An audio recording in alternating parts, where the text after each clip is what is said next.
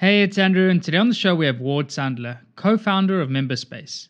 In this episode, we talked about the biggest points of failure for first time subscription business owners, the evolution of pricing and packaging at Memberspace, and the importance of figuring out what customers are willing to pay before you build a product. We also discussed how Memberspace educates its customers on churn, how Ward maintains and keeps up with customer conversations as the company grows, and how you can decrease churn with cancellation alternatives. As usual, I'm excited to hear what you think of this episode, and if you have any feedback, I would love to hear from you. You can email me directly on andrew at churn.fm. Don't forget to follow us on Twitter, and enjoy the episode. Today's episode is sponsored by Avrio, a collaborative insights platform built directly into your workflow. With a browser extension and web app, Avrio provides a new way to capture and share data analysis, user research, and learnings directly in context with your team. From data dashboards, Google Slides, and Slack threads to inside of apps and team members' heads, Avrio captures all of your insights and creates a single source of truth. Visit avrio.com to learn how you can maximize your team's collective knowledge with Avrio. you don't just gun for revenue in the door. This is Churn.fm, the podcast for subscription economy pros. Each week, we hear how the world's fastest growing companies are tackling churn and using retention to fuel their growth. How do you build a habit forming product? We crossed over that magic threshold to negative churn. You need to invest in customer success. It always comes down to, to retention and engagement. Completely bootstrap, profitable, and growing. Strategies, tactics, and ideas brought together to help your business thrive in the subscription economy. I'm your host, Andrew Michael and here's today's episode. Hey, Ward, welcome to the show. Hey, Andrew, thanks for having me. It's a pleasure. For the listeners, Ward is the CEO and co founder of Memberspace, a no code platform that allows anyone to turn the website into a membership business. Uh, Memberspace has helped thousands of website owners to set up subscription business and generate millions of dollars in recurring revenue. Prior to Memberspace, Ward owned a web development agency uh, where actually Memberspace spawned out of due to recurring requests for membership features on their client sites. My first question for you, Ward, is after building a platform to help anyone get started with a subscription business, what would you say is the biggest point of failure for first time subscription business owners?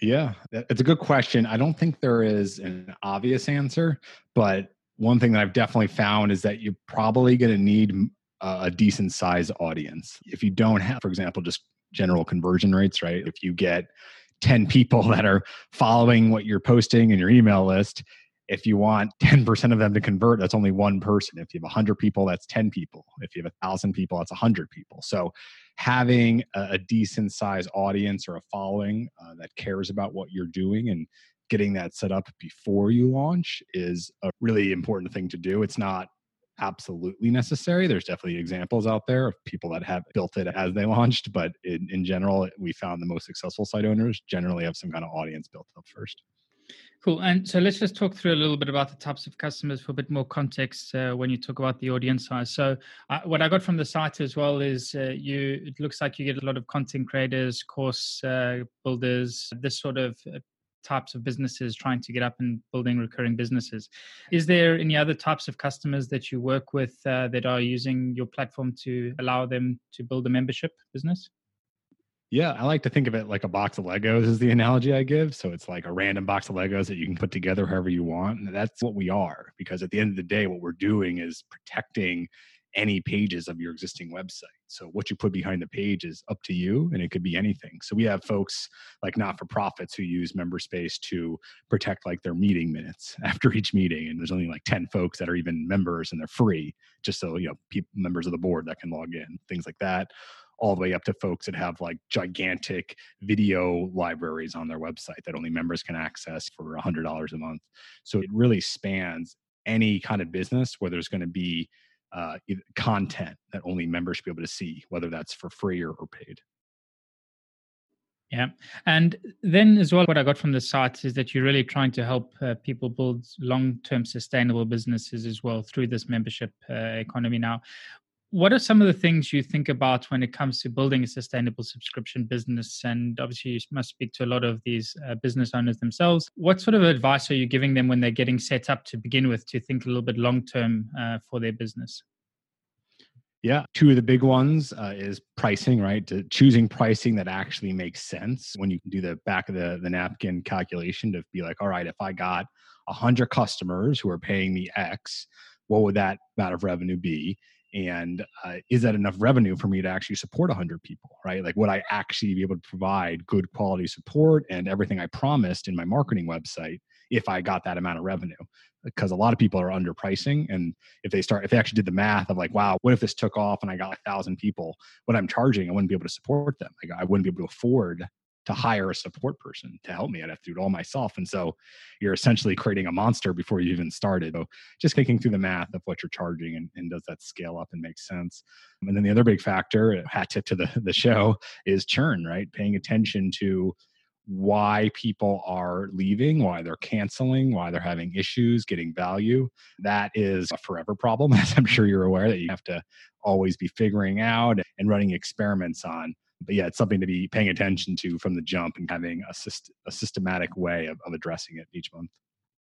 Yeah, so I think you touched on two very uh, important topics there, and I'm actually interested because I think, like from a pricing perspective, I think this is one of the things, uh, whether it be like a membership business uh, that you're trying to build yourself through subscription or a SaaS business. I think when companies get started out, they often leave pricing for the last thought, and it's just like randomly, let's go out there, see what anyone else is doing, and tackling on a price. And this often, more than not, like it leaves a lot of opportunity left on the table. I'm interested, like yourself at MemberSpace, like how did you go about figuring out your pricing and packaging to begin with? Yeah, and it's still a work in progress. And just to add a caveat here, when I say with pricing to really think through how it's going to work, it's not something that you should be spending like months and months figuring out. It shouldn't be a reason to delay launching. It is more important to get out there and just get started and start getting feedback from real people, regardless of the price. Because whatever you launch with, you're going to change anyway, no matter what. but it's more about thinking through as you're evolving the price. Is this actually making sense and will it scale up? But yeah, to, to get back to your question about how do we think about pricing at MemberSpace? So we've definitely uh, changed it a bunch over time, and I'm sure it'll change again in the future. It's it's one of those things that you're always thinking about and always second guessing yourself. Is this the right way to do it? Is this optimal? How much money am I leaving on the table? Do I want to leave money on the table? That's another thing. Leaving money on the table, not necessarily charging the most amount possible, that can be a good thing. Uh, because it builds up goodwill with people. It gives them maybe more tolerance in terms of if there's a mistake or an issue with the software, not getting so mad because they feel like they have so much value they're getting anyway. It's worth it. Um, it also will help more people maybe sign up and start using the software. So finding that sweet spot where you know you're making enough profit for this to make sense, and people feel like they're getting a good deal. There's good value. I think that's where you want to be. At least that's how we think about it. We're not trying to optimize for every possible cent we could get out of people. But yeah, the way we've thought about pricing, it's really evolved. Like with, when you think about a membership site, everyone thinks, okay, when you do pricing, you should be thinking about what's your value metric right? And for us, uh, most people would probably guess, well, the value metric would be the number of members you have.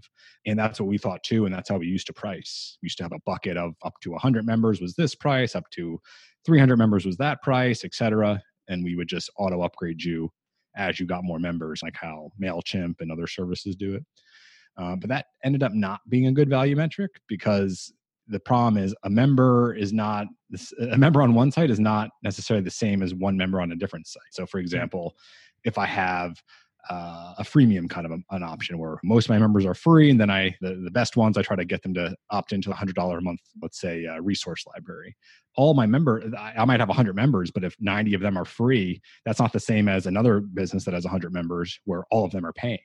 members became a bad indicator of value, and it would annoy people sometimes because they'd be like, most of my members are free, but I have a hundred members, and now I'm going to upgrade, but I don't feel like I'm getting enough value yet, so it became tricky. So that's where we switched things. I think it was about two years ago to focusing more on uh, transaction fees, which have has its own kind of downsides, right? A lot of people don't like the idea of paying transaction fees. Some of the we've heard people say things like, "It feels like you're taking money from me," which if you're charging money for anything, right, even a monthly, just a general monthly subscription, you're still taking money from people. So I, I never really understood that logic exactly, but we found that by transaction fees, it's more aligned with value, right? So if you're generating a thousand dollars and we're taking say two percent, that's the same. That's the same you know relative amount as if someone's charging uh, $10,000 and we're taking 2%. It's it, it feels a bit more even and it, it aligns better with your where your revenue's at and it allows us to charge less monthly so that you can self-select to be on a, a lower monthly charge higher transaction fee plan or a higher monthly charge uh, lower transaction fee plan yeah, and then you automatically have expansion built into that due, due to the nature of your businesses. As your customers become more successful, you become more successful. I, re- I really like as well, like the focus that you mentioned, like the value metric. And I think this is something as well, again, like early days, uh, you don't really understand the importance of this. And uh, you just sometimes might price on features and you put together a package. But really taking the time to think about like what is the main value that your customer is getting out of your service and trying to align your pricing as close to that as possible is always going to be the best way. Uh, something I haven't actually talked about on the podcast. Uh, one of the, the reasons for starting the show myself as well was to experiment and uh, start my next company. And one of the ways I'm actually going about doing that is doing pricing studies to begin with. So whenever I have come to a point where I feel I've got something of substance, I've been uh, spinning up a landing page, putting together surveys, and really pricing and packaging surveys. Is really just trying to understand, okay, uh, what would the willingness to pay be for some a product like this and what would the likelihood to buy? This is like a methodology. I think price intelligently works a lot with this for those as well. We had in previous learn so patrick. But it's just really interesting process to take i think even from day one. Is just really trying to understand okay what uh, there in the markets like for a product or service like this? And then gives you an idea as well of what that value metric is. What would people want to be charged for the service? And then going into it from day one you know okay the market at least is giving me signals. Now I need to go and build that MVP and uh, test it with paying customers. But it's something I think it can be done even before you have a product to really understand uh, the market and uh, where you can be positioning yourself when you actually do build a product. Yeah, I agree.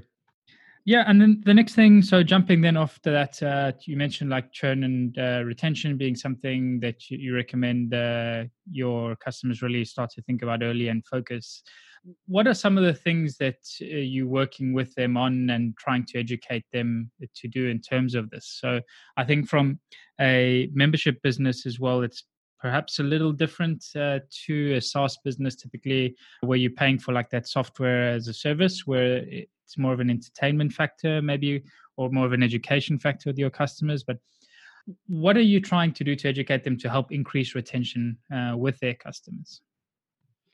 Yeah, so a big thing that I try to espouse is to speak with your customer, which sounds like obvious, right? But the amount of people who actually get on a Zoom call and talk to an actual customer of theirs every week, that percentage is a lot lower than I think people realize. And there's tons of reasons, some of them really good for why that is, right? Some people are shy, some people don't like uh, hearing potentially negative feedback from somebody. Sometimes people feel like they're too busy to do things like that, or there's better uses of their time. But in my opinion, I don't think there's a better use of your time than actually talking with your customer and or prospect about your system and helping them get set up or answering things questions that are confusing to them or maybe strategizing parts of their business model with them. So i've done all those kind of things and I, I do these kind of calls every day with customers. And i think it's something that is relatively low barrier to entry for anyone to start with especially when you're first starting your business right like you don't have a ton of customer support. So you should have some free time available. And so you should be spending that time talking with the the few people that initially are signing up and the ones that are the, the new customers and, and legacy customers just getting on the phone and making sure that everything is working how it's expected seeing where the glaring issues are in terms of onboarding, in terms of what were they expecting that they're not getting, in terms of maybe what part of your website is confusing or not clear, in terms of what part of your pricing maybe doesn't quite right, rub them the right way, or your upgrade, the upgrade, the next highest plan is doesn't make sense to them. Like all those kind of nuanced variables that are going to exist in any business a lot of the information is hard to get out of surveys we found at least and i find it's better to just have anecdotal conversations with people and eventually trends and insights just bubble up over and over again and it becomes obvious what to focus on in terms of what to fix or you know what, what to change yeah, nothing can substitute speaking to customers for sure. And I like that you pointed out maybe like in the early days when you don't have uh, much business like support and all these other issues aren't such a big thing. So maybe spending the time really to get to know and understand.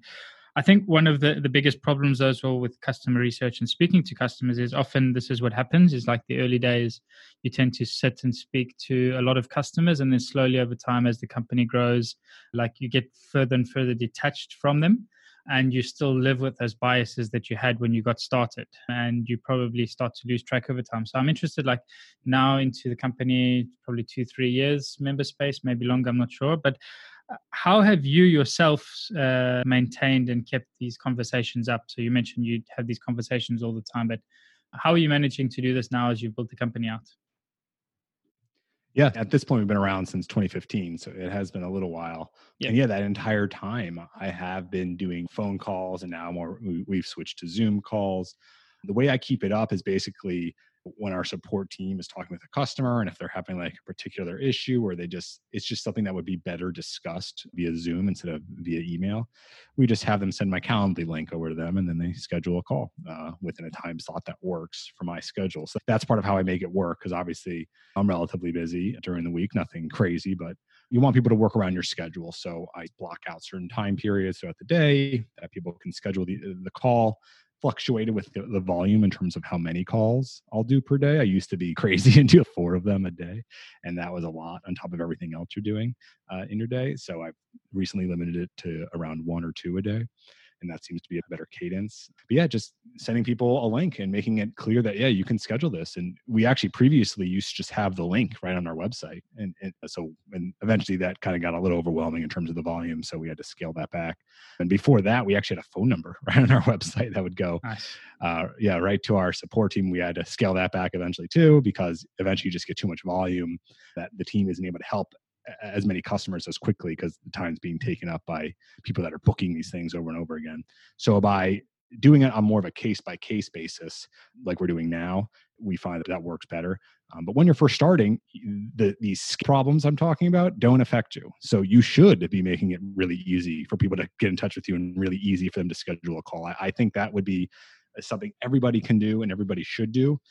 I don't see a downside to it, especially in the beginning. You really need to get information from your people. Yeah, I like that. Just even having the telephone number on the site, because uh, that's something you very rarely see, even from very early stage startups. But at that point in time, it's like when you really need to be speaking to customers the most.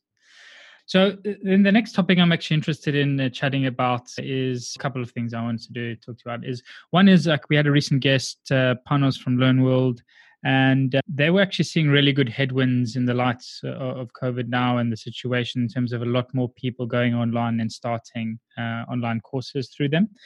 Is this something a similar trend you've seen now with more and more people really trying to build uh, subscription businesses and get their services online? Have you seen any of this caught, been caught in any of the headwinds yourselves?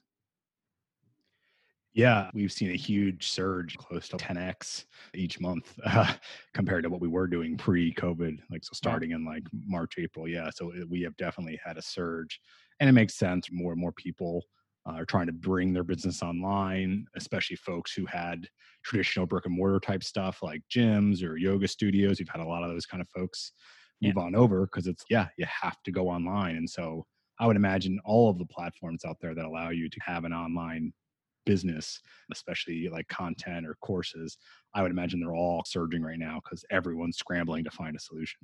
Yeah, absolutely. Uh, even the podcast itself has uh, seen a big surge uh, since uh, things started getting messy. But um, yeah, so uh, actually, one of the other areas I wanted to chat about today quickly was coming across member space. As I mentioned earlier, like uh, starting to try and build something next. I've been putting together landing pages and I started using Webflow and I was literally blown away by what's available now in the no code space. And I think that's how I came across member space actually, because you had the template, correct me if I'm wrong, on Webflow's library. I found it as well earlier today. But uh, how do you see the, the evolution of the no code space going and what part do you think you will be playing in it?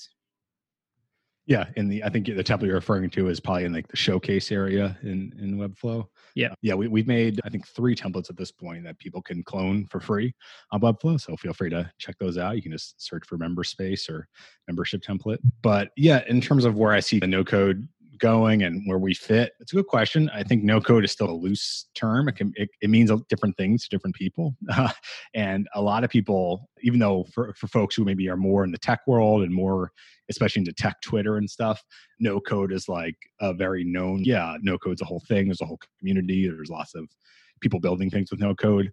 But I think what's important to remember is that is definitely a bit of a bubble. The, the I'd say the vast majority of people out there, uh, especially entrepreneurs, have no idea what no code is and I've never heard that term. Like if you're running a, a yoga studio um, or a gym, you probably have never heard of no code, but you still have an online membership business and you need no code tools.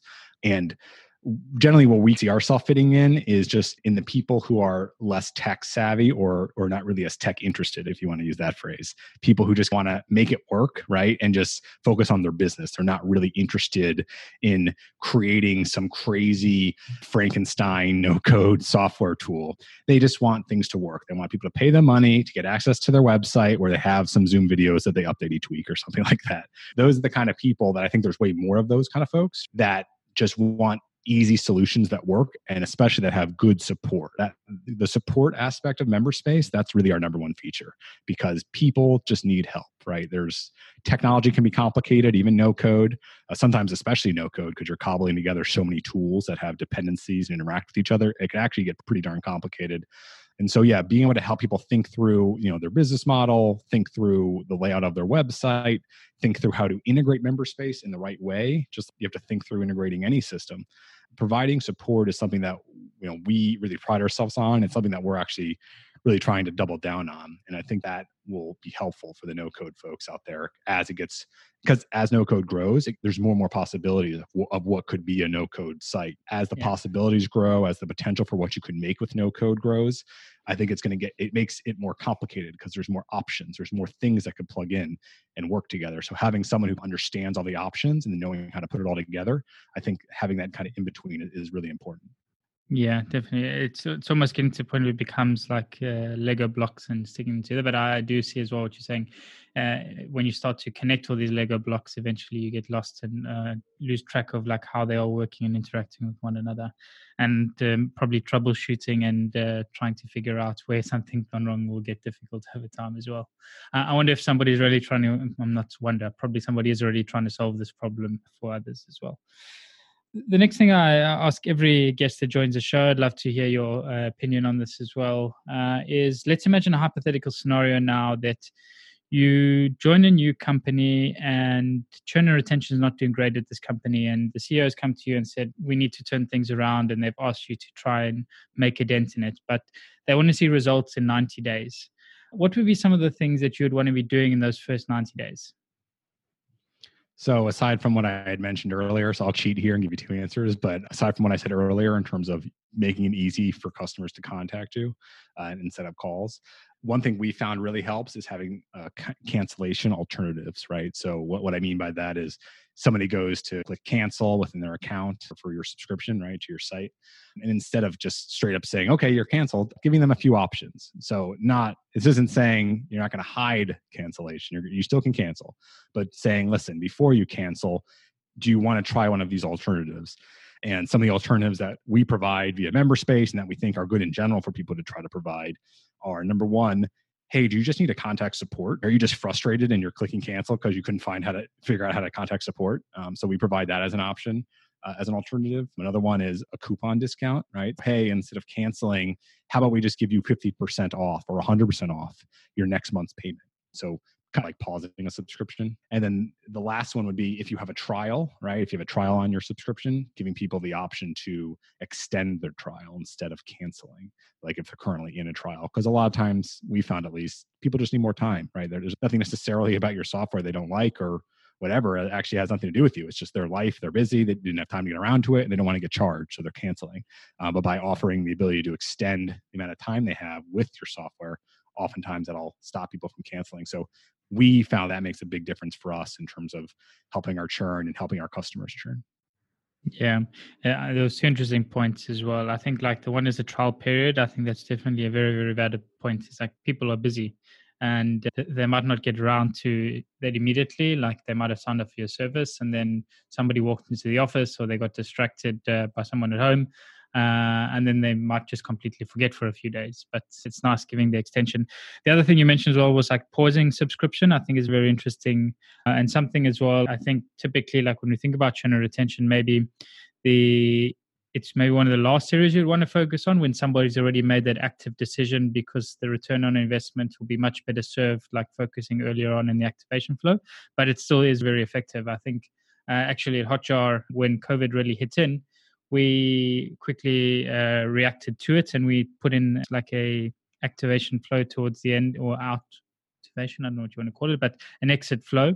Uh, and we offered to pause. And I was actually really surprised by the amount of customers that reactivated. I think we gave two months pause and then you needed to reactivate. But it was actually incredible the amount of customers we ended up saving just from that small little addition to our exit flow.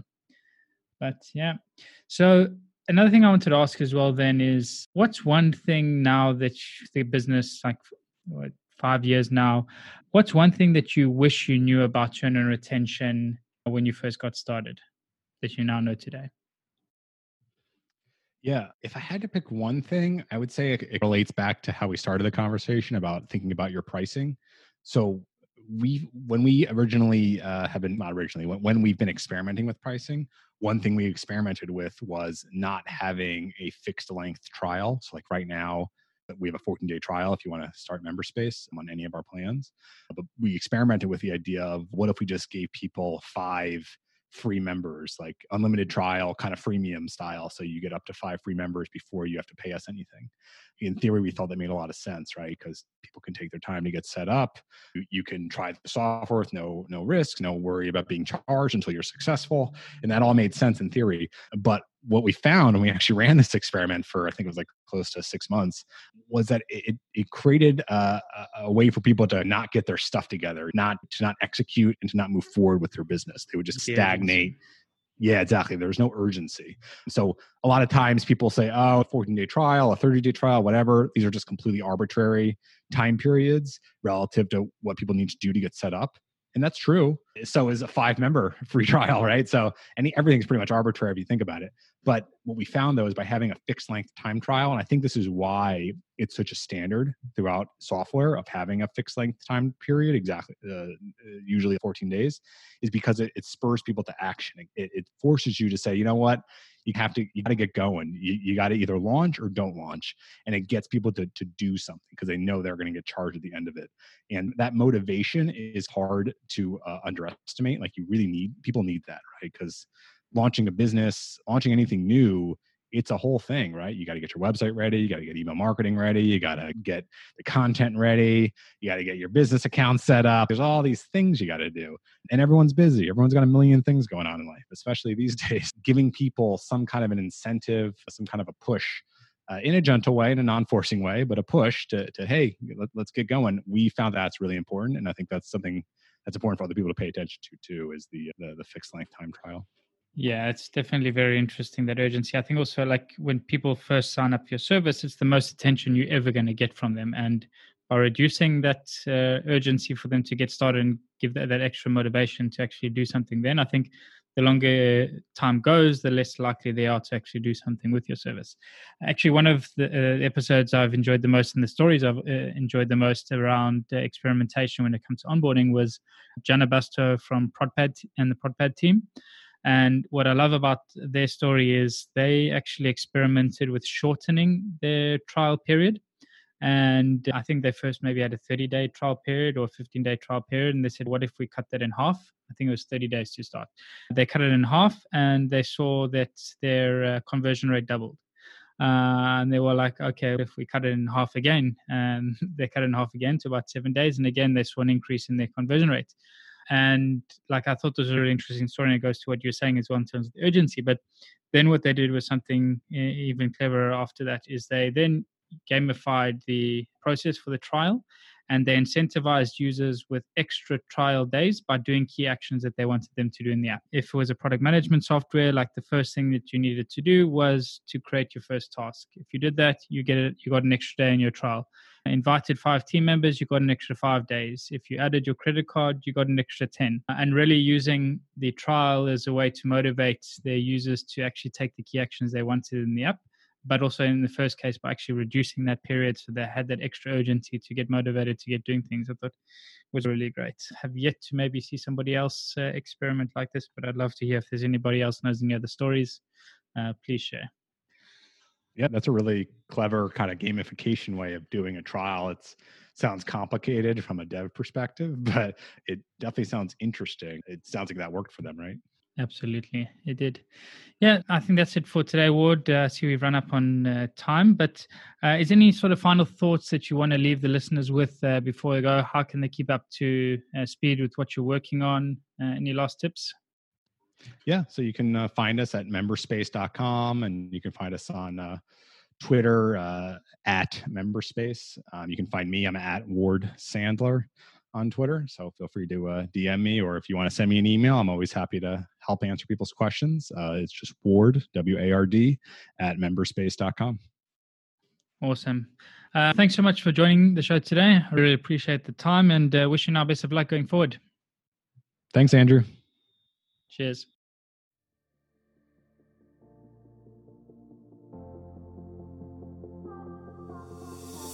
And that's a wrap for the show today with me, Andrew Michael. I really hope you enjoyed it and you're able to pull out something valuable for your business. To keep up to date with Churn.fm and be notified about new episodes, blog posts, and more, subscribe to our mailing list by visiting churn.fm. Also, don't forget to subscribe to our show on iTunes, Google Play, or wherever you listen to your podcasts. If you have any feedback, good or bad, I would love to hear from you and you can provide your blunt, direct feedback by sending it to Andrew at churn.fm. Lastly, but most importantly, if you enjoyed this episode, please share it and leave a review, as it really helps get the word out and grow the community. Thanks again for listening. See you again next week.